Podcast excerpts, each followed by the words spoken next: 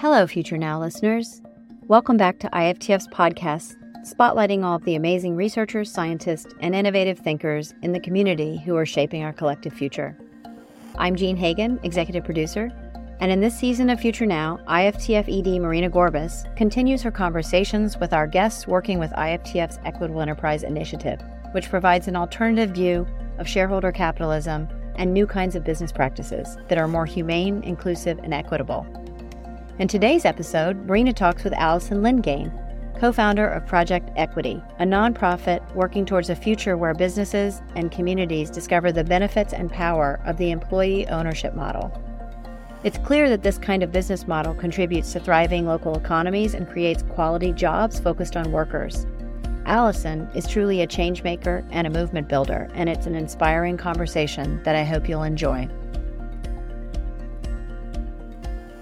Welcome, Alison Lingane. So great that you could join us for this conversation about Project Equity and how it relates to equitable enterprise. We've been partnering and knew of each other for a while now, but it's so great to actually have an opportunity to talk to you in depth. So, you're a co founder of Project Equity. And maybe we should start with that. Let's just talk about what is Project Equity, how it started, the origin story, what's the mission, all of that. Yeah, and thank you so much for hosting this conversation. It's such a pleasure to be having it with you. And the future of the equitable enterprise is so central to our work at Project Equity.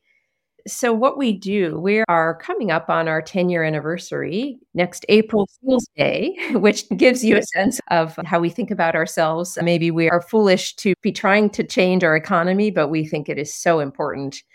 And the context of Project Equity, my co founder, Hilary Abell, and I came together really because we have a shared desire to change the equation or the really the opportunity equation for people who get up every day and go to work and work hard. And the reality is that the American economy over the last 30 plus years since I have been working on this issue has just made it harder and harder for frontline workers, low wage workers who are unfortunately overrepresented by workers of color to be able to have a job that is a quality job that can help them not only make ends meet, but also advance their own goals and hopes and dreams. So, employee ownership is really a business model that is highly underutilized, and people have limited knowledge about what it is, limited awareness. And so that's the crux of what we came together to do at Project Equity is to change that. And in fact, we'd like to see employee ownership be the preferred business model. We want to see it normalized, be self generating, something that everyone is familiar with, so that it can make up a much larger portion of our economy. And the reasons for that are that it has just tremendous benefits from the employee owner, the worker perspective, whether you want to think about it through the lens of a quality job that pays more, has better benefits, where the employees have a voice in their workplace, in the strategic direction of their business. I often will say these are companies where the business decisions are made through the lens of what is good for the employees and by extension their families and their larger community and local economy. So, much better for the workers themselves, also much better for the businesses. So, employee owned businesses are stronger, they have faster growth, higher profits they outlast their competitors in business cycle downturns. And we saw this, we lived through this during COVID. I can tell you story upon story of the companies that we work with and how they really just outperformed during that incredibly challenging time period. And so the question is how do we go from this place where there's not as much awareness of employee ownership? And I will say, over the last nearly 10 years, we've made some big strides in that, but we still have a ways to go for it to be something that is a much more meaningful part of our economy. So it's interesting to me because you came to this realization, or what you've been seeing is the business benefit itself of worker ownership. There's definitely the benefit for workers, but there's a businesses do better, they're more resilient. As you said, we also were looking at this data that businesses that were worker owned did better during COVID and during recessions and other, they just stay more resilient. But there is another benefit to it and other conversation. And we in equitable enterprise came to it through just economics and looking at the data what and i don't know if you probably been looking at the same things which is the huge wealth inequalities in our country. We have huge income inequalities but wealth inequality is 10 times greater. And a lot of that wealth inequality is based on the financial assets. It's either owning equity a lot of it for more higher income people higher wealth individuals higher network individuals. It's based on equity ownership and ownership of financial assets. So there's a whole other driver for creation of worker ownership because it does give people economic stake and increases their wealth also, in addition to these other kind of business benefits. You are absolutely spot on. And when roll back the clock 11, 12 years as my co-founder and I were imagining what we could do to, in, to increase the awareness of employee ownership. And we really sat down. It was one of those moments where we had a paper napkin, literally had a paper napkin and a pen, and we were saying, what is the essence of what we're trying to do? And it boiled down to control of capital, which is directly connected to what you're mm-hmm. saying in terms of wealth creation, right? When you look at it at, from a macroeconomic perspective over the past four or five decades, we see the re- return on capital versus the return on labor. And the return on labor, meaning people getting up and going to work every day, has decreased significantly in terms of the overall share. Whereas the return on capital, the return on ownership, on wealth continues to increase in terms of the overall return that the economy delivers. And so the wealth gap is really what holds people and families back the income gap is absolutely important for the day to day, but the wealth gap is what can address intergenerational poverty. It right. can really help people and families be in the driver's seat of their own futures and their own destiny. We use the fancy word asset building or right. wealth creation, but for many families, it's simply about having a small amount of savings in the bank to be able to weather whatever the next thing that might come their way is. A car breaks down, so I have a $400 expense. We know that more than half Americans can't afford a $400 emergency expense. And that can be the difference between making rent that month and not. So it ties into our homelessness crises yep. because the wages have not kept pace with the cost of housing.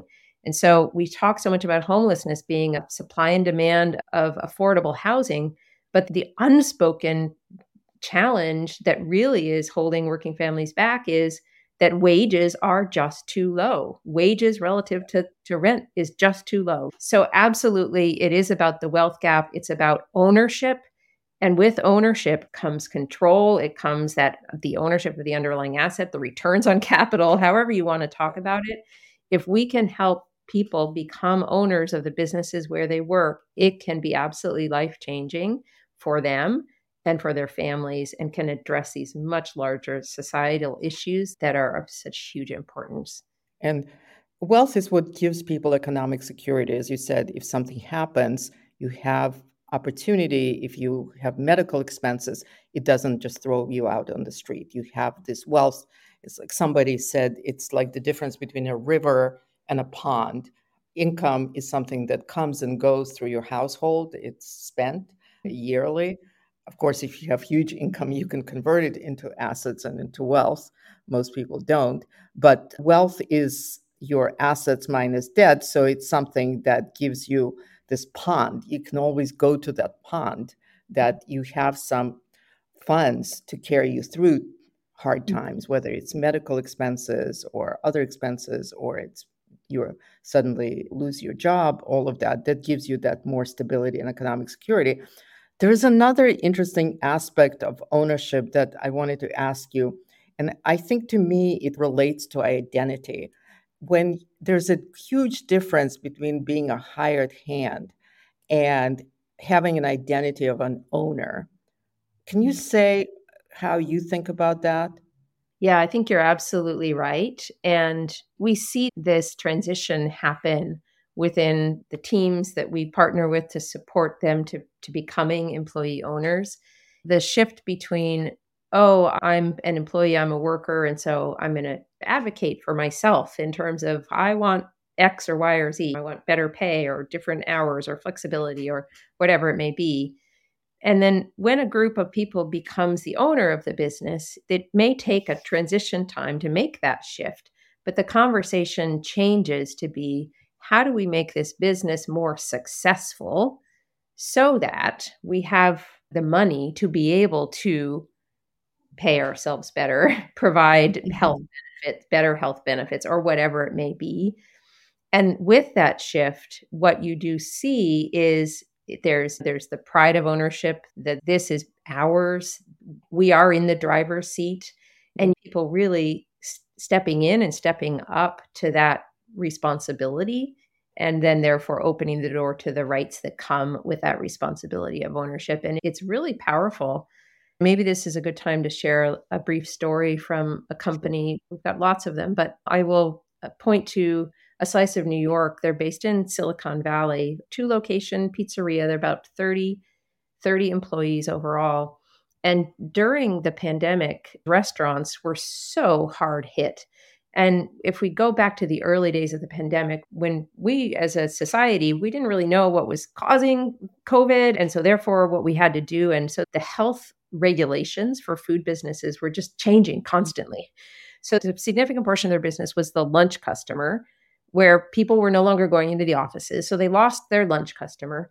They also were selling slices of pizza. And at some point, the health regulator said, oh, you can't slice your pizzas because that might introduce COVID into them. And so they basically they had to turn on a dime not once but over and over again in terms of responding to these changing conditions. And so they came up with a single personal size pizza and they shifted their focus to the dinner crowd and that required new systems and processes, new, I think they had to even buy new equipment, refrigeration or freezers or otherwise to enable this to happen. And they did it so fast.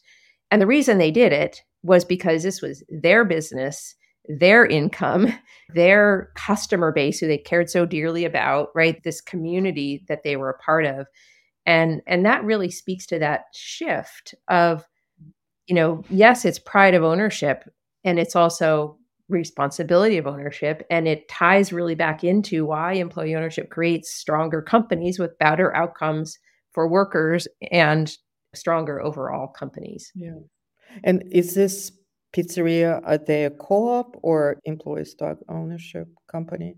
Yeah, this particular business, they are organized as a worker owned cooperative. Okay. Mm-hmm. And that is one of the three main forms of broad based employee ownership. So, worker owned cooperative, employee stock ownership plan, which is ESOP for short, mm-hmm. and employee ownership trust or EOT for short. Okay. I was just going to ask you about different forms of employee ownership. So maybe go into each one and talk about what's unique about that form and how mm-hmm. they might be different and maybe advantages, disadvantages, if there are any. Absolutely. So maybe I'll start with the ESOP, Employee Stock Ownership Plan, because that is the most well known form of broad based employee ownership. Is It is also the one with the largest number of companies. And the reason for that is that the federal government back in the 70s through legislation, so when the 401k was created, the ESOP was created by federal legislation uh, under the same legislation. So the ESOP is in its essence a retirement plan in which mm-hmm. shares of a company are held in a trust on behalf of the employees. And the federal government is such a big supporter of employee ownership that that it has attached a ton of tax benefits so they're basically saying we want employee ownership because of all these good things that it does for businesses and for workers and, and for our economy. And so, because of that, whenever there's tax benefits, there's also regulation associated with that, which increases mm-hmm. cost. It adds some increased cost. So, ESOPs as a form do come with a wonderful set of benefits from a tax perspective, and they are higher cost. So, because of that, they're really only a good fit for companies over a certain size. And the rough rule of thumb is about 40 employees or more could be a good fit for an ESOP. And what percentage of business? I don't know if you have this number on top at the top of your head, but what percentage of businesses are that size, like more than forty? employees? Is it the majority?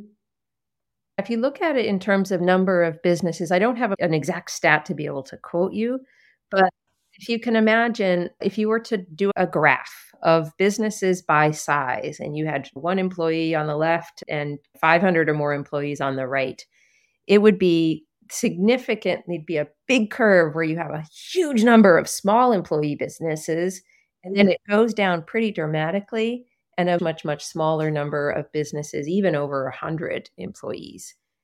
If you were to do that same map, that same graph or chart by number of employees, by the and total employees by size by employee numbers, right? You would you'd see a much smoother graph because the larger number of businesses or the larger size businesses are going to have a larger number of employees.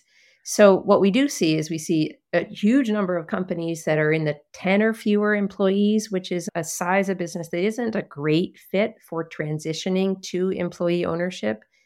Uh, and then we see larger numbers of companies in the 10 or more, 10 to 20. Once you start to get up into the 40 or 50, smaller numbers of companies. But on a per company basis, you're impacting a larger number of people. So when we about how do we target our own work, what company size is the right size to target? It's this balance between the number of companies and the number of people per company that are impacted. Sweet spot really in terms of our work of transitioning existing long-standing successful businesses to employee ownership is about 20 employees to 100 we're not going to say no to a 500 person company but we're going to be mm-hmm. targeting that 100 to I'm sorry, 20 to 100 employee. And as you mentioned, the whole notion and promotion of ESOPs happened in the 70s. And none other than Ronald Reagan was a huge supporter of ESOPs and wrote about it and spoke about it. And yet, since the 70s, I don't know, you probably have the numbers, but we haven't been hearing that much about ESOPs and they haven't been the success that we imagined them to be. In fact, stock ownership has become more and more concentrated in equity ownership. So, is it because of what you said, the regulation, it's burdensome? Is it lack of awareness? Why do you think that it hmm. hasn't been such a success? I will say that there are about 15 million employee owners all across the United States. So, it hasn't not been a success in that sense. These do these include like one person employee no, this is in ESOPs and other forms of broad. Oh, okay. Wow. 15 million. That's a lot. and so it has been a success for those 15 million employee owners. Now our challenge is to make it available to the average worker so that it is something that that can be accessed by most people if they want to. So it that it's a much more it's even broader than just the 15 mm-hmm. people. There's roughly about 7,000 employee owned companies in the United States. So we have a lot of opportunity. We have a long way to go in terms of continuing to grow this space. And I do think you're absolutely right. Awareness is such an important issue. I think that employee ownership is a maybe a little bit siloed today. Yeah. What I mean by that is if you know to Google employee ownership, there's a ton of resources, a ton of organizations that mm-hmm. can help you learn more, that can help you explore the different options, that can help you do the work to move your company to incorporate employee ownership. The challenge is that most people are not Googling it today. So we have stood up with a number of organizations in our space, really a brand campaign for employee ownership called Employee Ownership it's EO equals, the URL is employeeownershipequals.org, that is essentially targeting that in the in marketing speak we call it the pre-contemplators the, the, people who don't know what they're looking for. They're just starting to look around of how can i make my company stronger? What are my succession or exit planning options? And we want employee ownership to be considered when business owners are asking those questions so mm-hmm. that when they are then ready to let's just take the retiring business owner when they're ready to retire that they'll say oh yeah let me look at employee ownership more closely. We're mm-hmm. also working with business advisors who are often the first go to for a business owner when they're looking at succession options or business structure options. So we are developing training programs for business advisors that enable them to get their professional education credits. If you're a CPA, every year you need to get a certain number of CPE units in order to maintain your license status.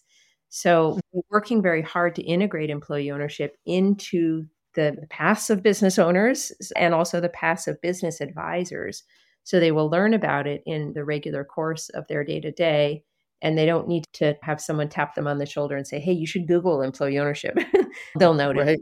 So I have tons of questions about that and where training is done. You're doing it versus the traditional business schools, but let's get to that later. But continue. So ESOPs is one form of employee ownership. Talk about the two others. Sure. So the second largest form of broad based employee ownership is the worker owned cooperative. Many people may be familiar with the cooperative form of business, which is, in its essence, a business that is owned and governed by and for the benefit of its members. Now, cooperatives take all sorts of forms. So there can be housing cooperatives, there can be farmer cooperatives, right? Ocean Spray is a farmer cooperative, a big national brand that is owned by its farmer members for the benefit of its farmer members. A worker owned cooperative is a business that's owned and governed by and for the benefits of its workers, of its worker owners. And so, what is somewhat unique about the worker co op model is it comes really with a built in governance structure where the workers have majority of the board seats that are held by workers worker owners elected by the full base of worker owners so if you have a 50 person worker cooperative, maybe you'd have a board of directors of five or seven people. Mm-hmm. So, in the five person board of directors, you'd have at least three of those board members made up of employee owners who are running for the board, elected by the full base of, if everyone's a worker owner, the full base of 50 worker owners. So, there's nothing that precludes that governance structure from being integrated into the other two forms of employee owners, ownership it's just not required. So the worker co op is the one where it is required as part of the structure. So it's a more democratic governance at the outset. Exactly. It's so requirement. You have a democratic ESOP or a democratic EOT. It just requires you to build it in additionally on top mm-hmm. of regular way of doing it.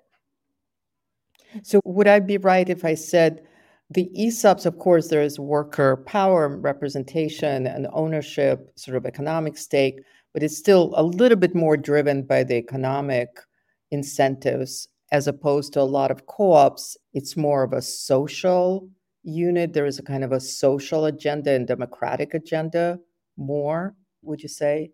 I might say that if I were talking about the advocacy groups are really organizing behind the specific mm-hmm. model. When it comes down to the particular business and what form they're choosing and then how they are operating that business, you know, the reality is these are all businesses. And in order to deliver the benefit of ownership to the workers, these need to be successful businesses, successful right. enterprises with profit that can be shared. So I would say that all employee owned business, regardless of type, share the economic drivers. And then the different forms or different flavors of employee ownership may have just different emphases on employee engagement and involvement, especially when it comes to governance. Right. And stats, you've mentioned the data that show just outsized business performance for employee ownership. And I will point to a white paper that Project Equity published called The Case for Employee Ownership, which attempted to really pull together uh, the best of the research on employee ownership so that put to put to rest the question of does it work and really focus the conversation of onto how do we get more of it. But the point around employee engagement is that the magic that comes together with employee ownership that makes it this win win model all the way around comes with the combination of both structure and culture. So the mm-hmm. structure by itself doesn't deliver the outsized impacts. If you have the structure of real ownership combined with an ownership culture and you're investing in that employee engagement, that's when it really all comes together and you see these tremendous benefits. And the third one? The third is the employee ownership trust. Now, this is a model that has been very time tested in Europe, especially in the UK, and is newer to the scene in the United States. And it is gaining a lot of traction and a lot of interest in the United States. It has some similarities to the ESOP in that it utilizes a trust structure. So the employee owner, the stock of the business is owned on behalf of the employees in a perpetual purpose trust. And that word perpetual is something that is a unique characteristic. So, when you were asking about since the legislation in the 70s and how much progress have we made in terms of the number of companies that are employee owned, what we see is that ESOPs can get bought and sold just like any other small business can be. So, an ESOP can be acquired, and the acquirer of that ESOP can decide if they want to continue the employee ownership or not. And very frequently, we see that they decide not to continue it. What happens in that moment is those employee owners have a windfall because they're getting their shares bought out. So they're seeing the real financial benefit of their ownership happen at that point of the company getting acquired. And what it means is that there's that ownership is now gone, right? The it doesn't there's no future opportunity for those employees to to continue accruing that benefit. And so, unless they get a huge windfall, they have to look for another job. No, they still usually will have their jobs, right? They're being acquired into this new company. Right. Jobs aren't, maybe there's some consolidation as there often is with acquisitions, but their jobs are generally still there. They just don't have the benefit of the ownership on an ongoing basis. So the mm-hmm. EOT, Employee Ownership Trust, is attractive to some people because of the perpetual nature of it. And what it does is it provides a lot of flexibility so it's the form when we're talking to business owners and they're saying, "Oh, I want to do something a little bit different or I want to I have these other ideas or I want to have more than one stakeholder involved in my company." Where the EOT can then be a really good model to look at because it does offer a lot of flexibility. And similar to my comments that I made about the democratic governance can be built in to either an ESOP or an EOT, that that can definitely be layered in Patagonia, right? Patagonia became a perpetual purpose trust, right? Yeah, Patagonia oh. is used a slightly different approach because their ownership is not employee ownership, right. but they did utilize that trust structure to do their very unique approach, which is was exciting for us to see because of the visibility that gave to this perpetual purpose trust model.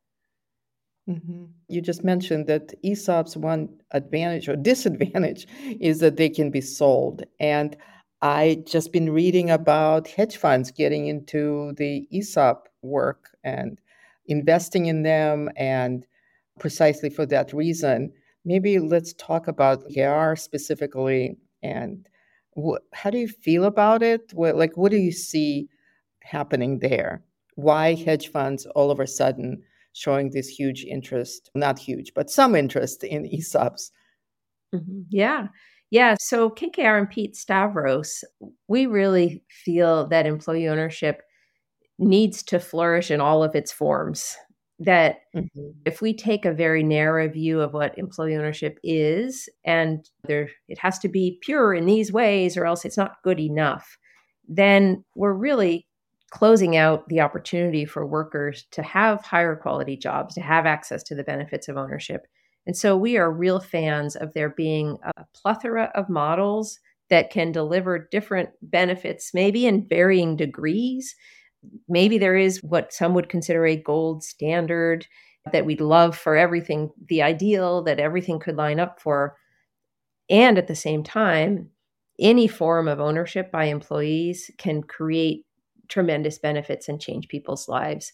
So for us it's very exciting to know that private equity is look is working hard that some folks within private equity and I'll give a real shout out to Ownership Works which is the nonprofit that Pete Stavros founded. And Annalisa Miller is their executive director. And they're really working to bring forms of employee ownership to private equity that can work well within that framework. And they have demonstrated real benefits to employees that that one-time financial payout that can be absolutely game-changing for families when the companies are bought and sold or exited from the private equity portfolio or whatever it might look like. So yeah, there's different solutions for Wall Street, maybe, than there are for Main Street. And we need all of the solutions in order to grow this space and increase the awareness and make employee ownership something that is a much larger part of our economy in order to serve workers and small business owners and strengthen the power really of our economy. We have lost so much of local ownership over the decades and it's very impactful. And so employee ownership is a way to bring some of that back. So you see this kind of ecosystem growing is a good thing, although Absolutely. each one may take a different approach. Absolutely. But, yep. Yeah. So maybe talk about what does project equity do specifically? What's your job on a daily basis? And maybe some case studies and then we can talk about what are some of the challenges? Why do people want to go through the conversion? How do you convince them to do it? But just talk about your work on a daily basis, our team at Project Equity is we wear a lot of different hats as an organization. And the reason for that is that our overall mission is how are we really growing this space and normalizing and how are we changing the systems? And I'll talk maybe about some of the work of some of our different teams. And I'll start with the team that works hands on with business owners. And so we we engage one on one with business owners to help them explore the option. We never start with, okay, let's talk about ESOPs. We always start with, what are your goals? We're talking to the business owner because the business owner is the one who owns the business and is ultimately making the decision about what what happens. And how do they find you or do you try to target certain kind of businesses? How do they find out about that it's a, even an option? Yeah. So back to that brand campaign and the awareness mm-hmm. about the ownership. So we do every marketing tactic, strategy, and tactic in the book can be deployed to help business owners learn about employee ownership and come come to us or to to others in our space to be able to start to to look under the hood a little bit. So whether it is press and PR that that is getting the stories of employee ownership in front of business owners or their influencers, their business advisor, their if they're a man, their wife, or their brother, or their sister, mm-hmm. or their neighbor, right? So press can be really valuable. We also do a lot through partnerships. So we have partnerships with a number of local governments and local government agencies. So that's I'm based in Oakland, and so we have a lot of partnerships up and down the state of California. We have partnerships in Arizona. We have partnerships in in Miami and Atlanta, the Twin Cities, many different parts of the country. We are launching and we're pre-announcement on a really important partnership with the County of Los Angeles, just to give you a sense. So these kinds of partnerships can help with getting the word out. It can also help with making it seem like something that is normal and acceptable versus this nonprofit called Project Equity I may never have heard of. I have heard of the County of Los Angeles or so it's usually their economic development people or yeah. local government people, local economic development who basically promote this idea or partner with you. Exactly. To... Because mm-hmm. most local governments are funded in large part through business taxes. And so yeah. the retention of small businesses in that community as taxpayers is a really important incentive for our local governments. And we know that one out of every two privately held businesses with employees is the owner is at or near retirement age, one out of every two. And so, as an economic development team that's looking at how am I supporting the small businesses in my community and where's my tax revenue coming from, that stat is incredibly important. And so, we'll partner with those economic development teams. We'll actually do for them a data analysis of the businesses in their jurisdiction help them understand by industry, by council district, if needed, what the breakout is of sort of ownership, how many business they have that are 30 years or older, 20 years or older. Mm-hmm. And so therefore, those are the ones that are more likely to need succession planning support. Uh, and, and how does that break out? And what's the impact on both your tax revenue base as well as the number of jobs in your community? And so And is that particular where you see particular need and opportunity are these businesses that are owned basically by boomers who are about to retire and probably shut down their businesses? Yeah, is it's that a, it is a huge need. the retirement of the baby boomers has been called the greatest wealth transfer in. America's history. And not just called that, it is that. And business ownership is a really meaningful part of that quote unquote wealth transfer.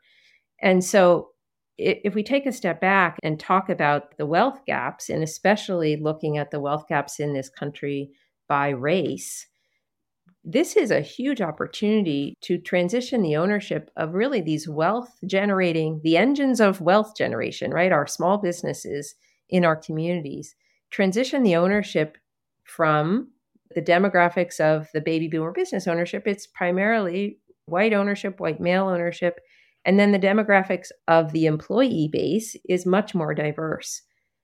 So mm-hmm. we are we can transition the ownership of these engines of wealth creation in a way that pays that business owner fairly for their life's work. So this is not a gift. This is not a oh I'm doing it out of the goodness of my heart, Be- because the their retirement is tied up in the business, right? Their retirement this is their nest egg is their business.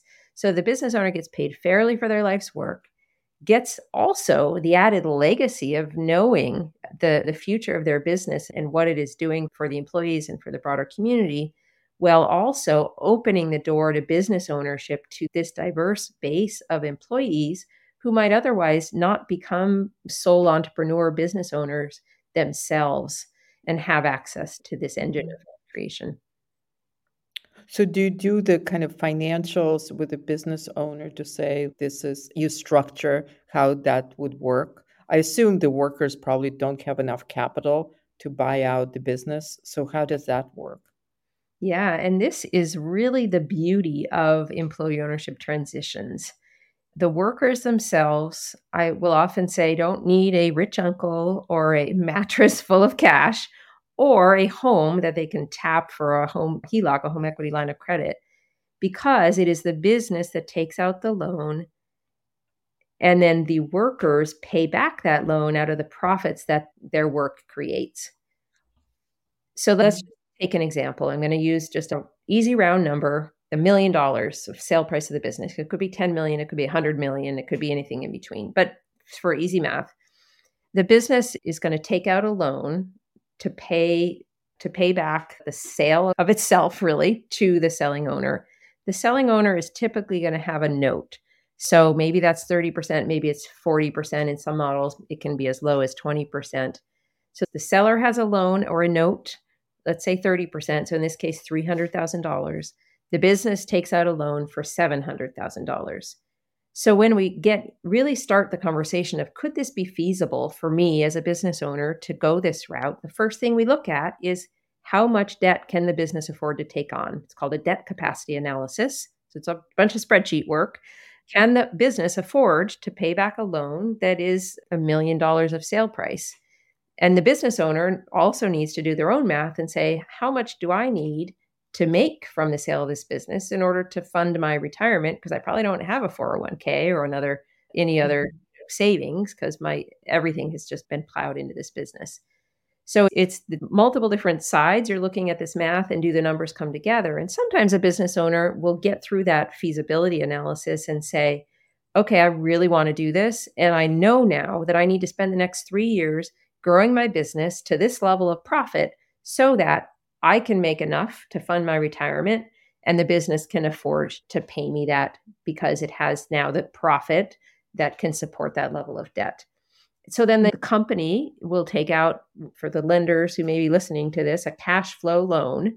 A financial institution will provide a cash flow loan and then pay that back over a period of five, maybe seven years.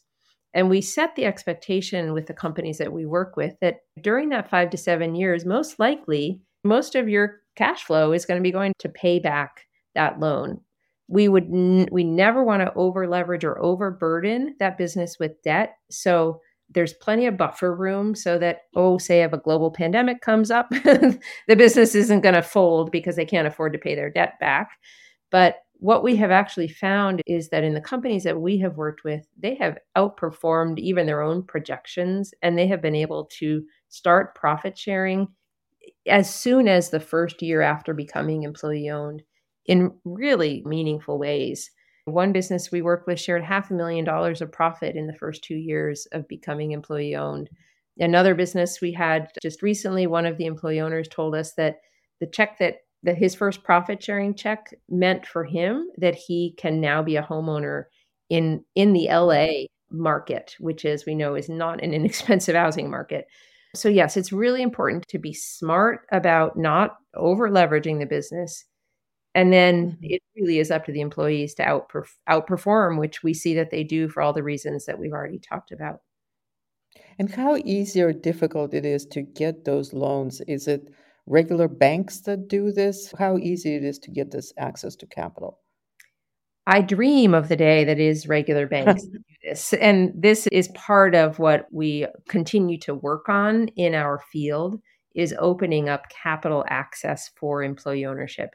So today, because you can't really go into a bank and say, we want a loan and we have 50 owners because the banks are used to a personal guarantee by the one or maybe two owners of the mm-hmm. business. And they look at you like you have three heads and say, who's going to sign for the personal guarantee? And the 50 owners say, we can't really pick just one or two of us to sign on behalf of all of us. So the personal guarantee is really the challenge that holds mainstream banks from being able to access financing. So, two things. One is that as a result, today there are a number of really incredible loan funds and community development financial institutions that specialize either in employee ownership or in the co-op form of ownership whether that's worker co-ops or housing co-ops etc that have been stood up in order to fill this financing gap.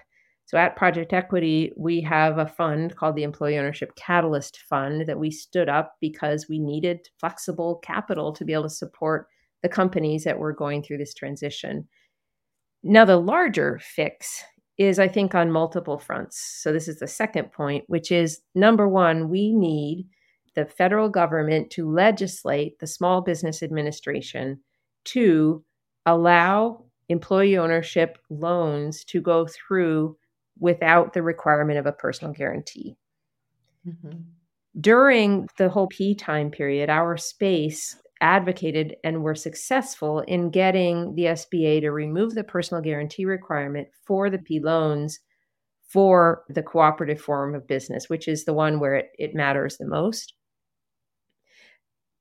And we have not been successful in convincing the SBA that they need to do that now for the 7A loans. So the SBA loan guarantee programs are basically what have opened up lending for small businesses among mainstream banks because the SBA comes in and guarantees those loans. In California, we have the infrastructure bank that's called the California iBank for short, which also has a loan guarantee program. And we have been successful with our fund, the Employee Ownership Catalyst Fund, which we co manage with Mission Driven Finance. We've been successful in tapping the iBank loan guarantee program for employee ownership. So that's really exciting for California. And we're hopeful that we can use this as a demonstration that can feed into. There have been year after year, we have legislative efforts to try and get the Congress to legislate the SBA. So we're hopeful that we can, the combination of the PPP and other mm-hmm. efforts, to convince the federal the federal Congress that it's time to take this up and to fix this legislatively. The other mm-hmm. thing I want to mention is in terms of capital access. So, a lot of what I've been talking about is what we would call an independent transition. So, a business owner comes to employee ownership and says, I want to do employee ownership. And then an organization like ours, or there are many other wonderful organizations across the country who do this work, helps them and uh, helps the business owner and a small team of employees create this employee ownership structure and then they go out and get a loan for that company. They stay independently owned through that whole process but just become employee owned. Now there are a number of efforts including project equity is doing this as well to go to the business owner and not say hey business owner come learn about employee ownership but instead say hey business owner we're a fund and we have capital and we're looking to acquire businesses we'd like to talk to you. So this is the way that that private equity or mm-hmm. other acquirers will contact business owners and many business owners are used to getting those kind of kinds of inquiries and so in our space what that means is the need to raise a fund so have a pool of capital already in hand to be able to then go to these business owners and make that transaction happen quickly and fairly quote unquote painlessly right in the same way that that it might happen with private equity and then there are some cases where the fund is actually acquiring the business, but more typically, what's happening is the company is going straight to employee ownership. They are remaining independently owned, but the difference is that business owner is not involved every step of the way. They don't have to or get to, depending on the attitude of the business owner. And so, in order to really grow this approach, and I think there's huge opportunity to grow this approach, we do need to make it easier for employee ownership organizations to raise capital. And so there's a very exciting federal legislation right now that has co sponsors and is actively being looked at, which is the Employee Equity Investment Act. And I will give a big shout out to Ownership America and Jack Moriarty. So it's the EIA. And essentially, what this does is there's an investment facility within the SBA that's called the SBIC, Small Business Investment mm-hmm. Company. Mm-hmm. And this has been actually credited with getting, if you go back decades, getting, I believe, that the venture capital space and private equity space fueling a lot of the efforts there. But the idea is how do we mobilize private investment to to create and grow and sustain small businesses? And in the case of this, the Employee Equity Investment Act, it's about how do we do that to create, grow, and sustain employee owned businesses. And so this is very exciting because it would operate at no cost to the taxpayers. This would be a no subsidy, no cost to the taxpayer, to the government to it, to help fuel the availability of capital for these what I'm calling these capital forward approaches, where funds are forming, raising capital, going to that business owner with capital in hand to be able to help make these transactions happen more quickly. And I will mm-hmm. just share that we've got a wonderful group of summer associates working with us this summer, and they were able to do an initial analysis of the number of businesses that are listed on brokers in the United States at a moment in time. And if you just look at companies in the business value between 1 million and 10 million of enterprise value, that it's estimated that there are there's more than 32 billion dollars of business assets that are put up for sale at a given time in the United States. And so, having significantly increasing the access to capital, enabling these capital forward approaches to go and talk to the business owner, just like a private equity firm or an acquirer would, is a really important strategy to help us move the needle on those 15 million employee owners and get that number accelerating much more quickly. So, do you see the role for philanthropy in the capital and supporting these kinds of, not just supporting, of course, these efforts, which a lot of them are, but creating capital pools specifically for worker ownership and these kinds of transitions? And also, how do you view? I know you've written about public banks, and what's the connection there with public banks and where the opportunity is? Mm-hmm. Yes, absolutely. I would love to see philanthropy come into employee ownership. So, can we imagine that as a field of employee ownership, we have a billion dollars of capital under management? That would change. So you know that philanthropy is sitting on huge amounts of in, in endowments, huge assets, right? Exactly. Why not take some of these assets and put them in, into these pools? Like exactly. a, a, billion dollars is not that much. It really isn't. And if philanthropy could be the first mover on that, coming in, say, at 100 million or 200 million, then employee ownership is an investment in small business that has some really important risk mitigations because of its ownership structure and the highly engaged employee base there was a pension fund that was quoted. Taylor Guitars is a company that's based in San Diego, and their transaction had a pension fund involved in it. And it's the first time that I have seen a pension fund quoted about employee ownership. And they said that the reason that they were excited about this investment and why it really fit for them was that they saw it as a low risk investment. And that's exactly how mm-hmm. I see it. these are lower risk investments because of the high engagement in, in, of the employees. So pension funds are a really good fit. So if we could have if we could have philanthropy coming in at 100 million, 200 million, that could then attract pension funds to also come in. And then quickly we could get to a place where we are operating at a scale that that is much more measurable in the economy. And now, do you see philanthropy moving in that direction? Is there interest or is it just early on? I think that we have had some philanthropy involved in employee ownership, and I will give a shout out to the Kendeda Fund that has been a really important philanthropic partner for our space. They did a really meaningful grant investment to a number of organizations in the space, and they have also incorporated investments into a number of the capital funds that are newer and have been growing and demonstrating real traction. Uh, I know that some of the sort of larger, more established foundations have also invested in some of the employee ownership funds. So I would love just to see more of that. Living Cities is one more example. So, Living Cities is a collaboration amongst a number of different foundations and banks. And Living Cities, I can just speak for the Employee Ownership Catalyst Fund, they are investment in our fund. So, yes, there is some happening. And we're not at the place where really employee ownership is seen as an investable asset class. And that's where we need to move to. And I think we can get there. And I think it'll take some organizing amongst mm-hmm. ourselves in our field to organize investors and really change that perception.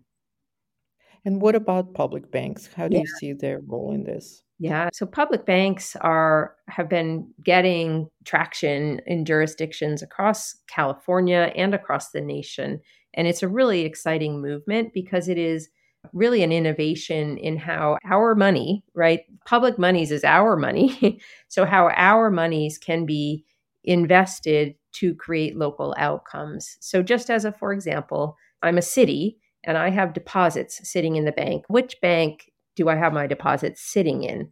And mm-hmm. is it one of, is it, I'm just going to pick on Chase because they're the, I think they're the biggest bank, but I'm not trying to pick on anyone, but is it is sitting in Chase, a national bank, where who knows where those dollars are going in terms of the impact that they're creating and who knows if that bank is actually like really prioritizing those deposits to be utilized to create the impact that our community needs.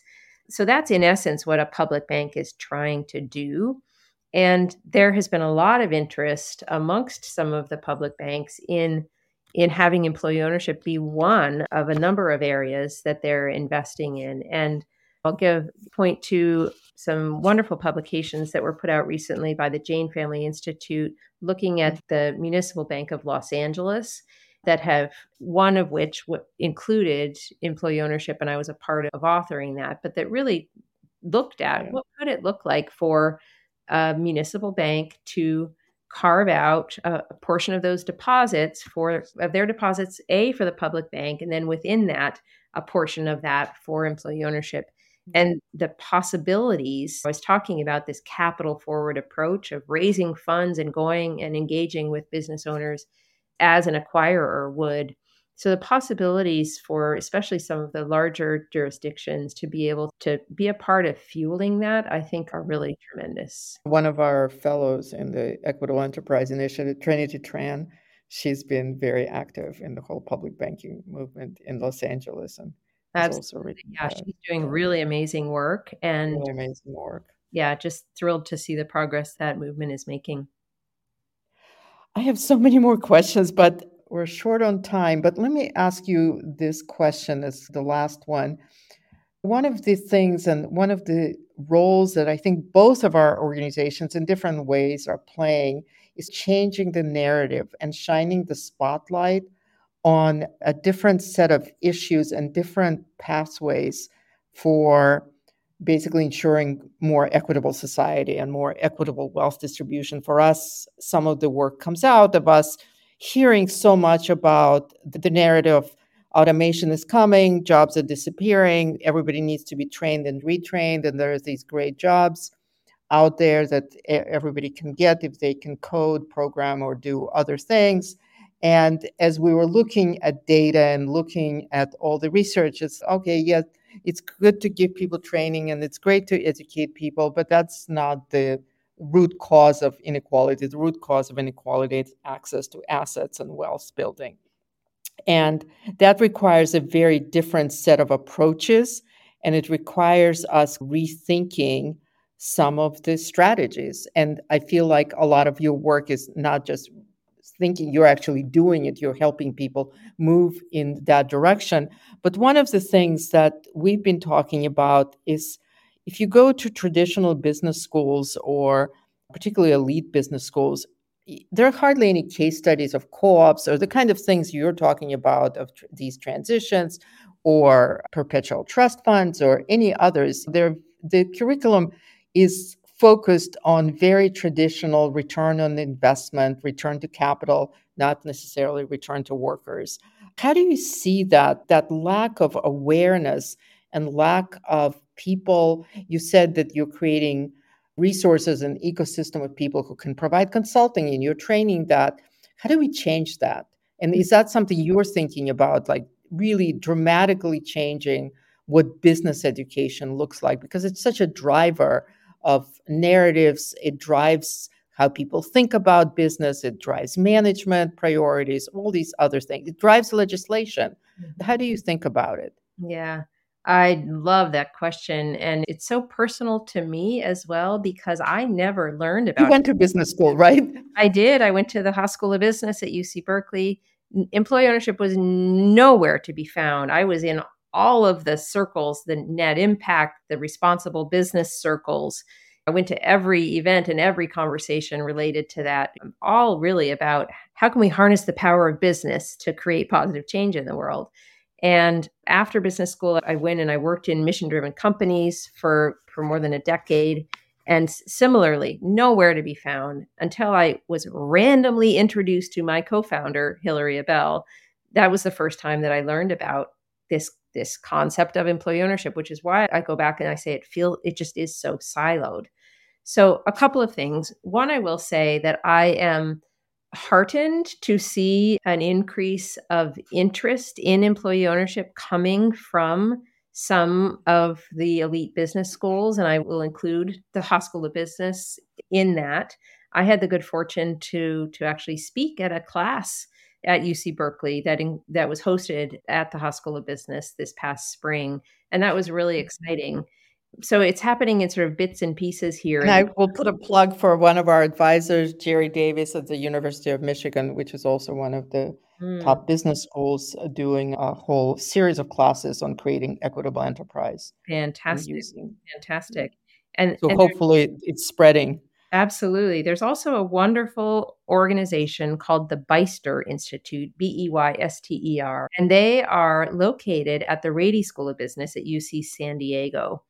And they were they exist because the founder of a very successful employee owned business, whose name is Beyster, to see this exist within the university environment. And they do great work involving students as interns in, in supporting the analysis, this feasibility analysis, and other efforts.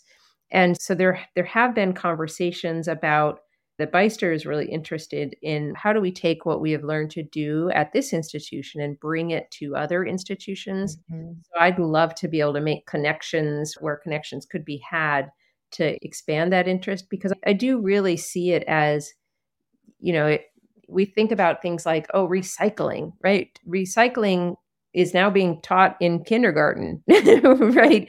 Schools all the way up, and it is now right. a more normal part of our society. So I do think that educational infrastructure has a big role to play and business schools have a big role to play as well. And I'll say two more things. One is that there is a community college in Pennsylvania, and I'm not, unfortunately, not able to recall the exact name of it, but there is a an endowed, I don't know if an endowed chair is the right word. That so there's there are efforts in different parts of the country. So that community college is has an endowed chair or endowed program focused on mm-hmm. employee ownership as well. And then the interest that that has been really bubbling up over the past maybe five, eight, maybe even as long as 10 years ago through what's called a search fund or entrepreneurship through acquisition, ETA. Many business schools are formally teaching about this entrepreneurship through acquisition approach, which frankly is very similar to employee ownership. And so at Project Equity, we often think of our work as we are a search fund for good, if you will, where we're going out and, and, quote unquote acquiring companies. We're not actually owning them, we're transitioning them directly to employee ownership, but it's a search fund for good. So for all of those students that are attracted to this model of a search mm-hmm. fund or entrepreneurship through acquisition, getting involved with organizations like Project Equity and our the many wonderful peers in our space can be a really good way to focus that that interest and that energy on having also this really powerful set of social outcomes. That's great. And I hope we continue and we'll partner in that in just normalizing that this is not something that's an alternative, it's not something that's out there, that's niche, but this becomes the norm. So I feel like you and we and so many other people that we both come across, we're creating this new ecosystem, mm-hmm. changing the narratives about what's normal and what's not, and making it easier for people to acquire and to really limit some of the wealth gap and to close the wealth gap and for more people to have access to economic security. So thank you for your work and thank you for this conversation. I hope we continue. Absolutely. I'm such a big fan of your work at Institute for the Future and your equitable enterprises approach. And I really appreciate you making the time for the conversation. Thanks so much for listening. Institute for the Future is the world's oldest continuously running futures research and educational organization. At IFTF, we believe people can harness the power of imagination to awaken a sense of agency in their own futures and drive change in themselves and their organizations. Be sure to subscribe to the Future Now podcast and find out more about IFTF by visiting IFTF.org. Until next time.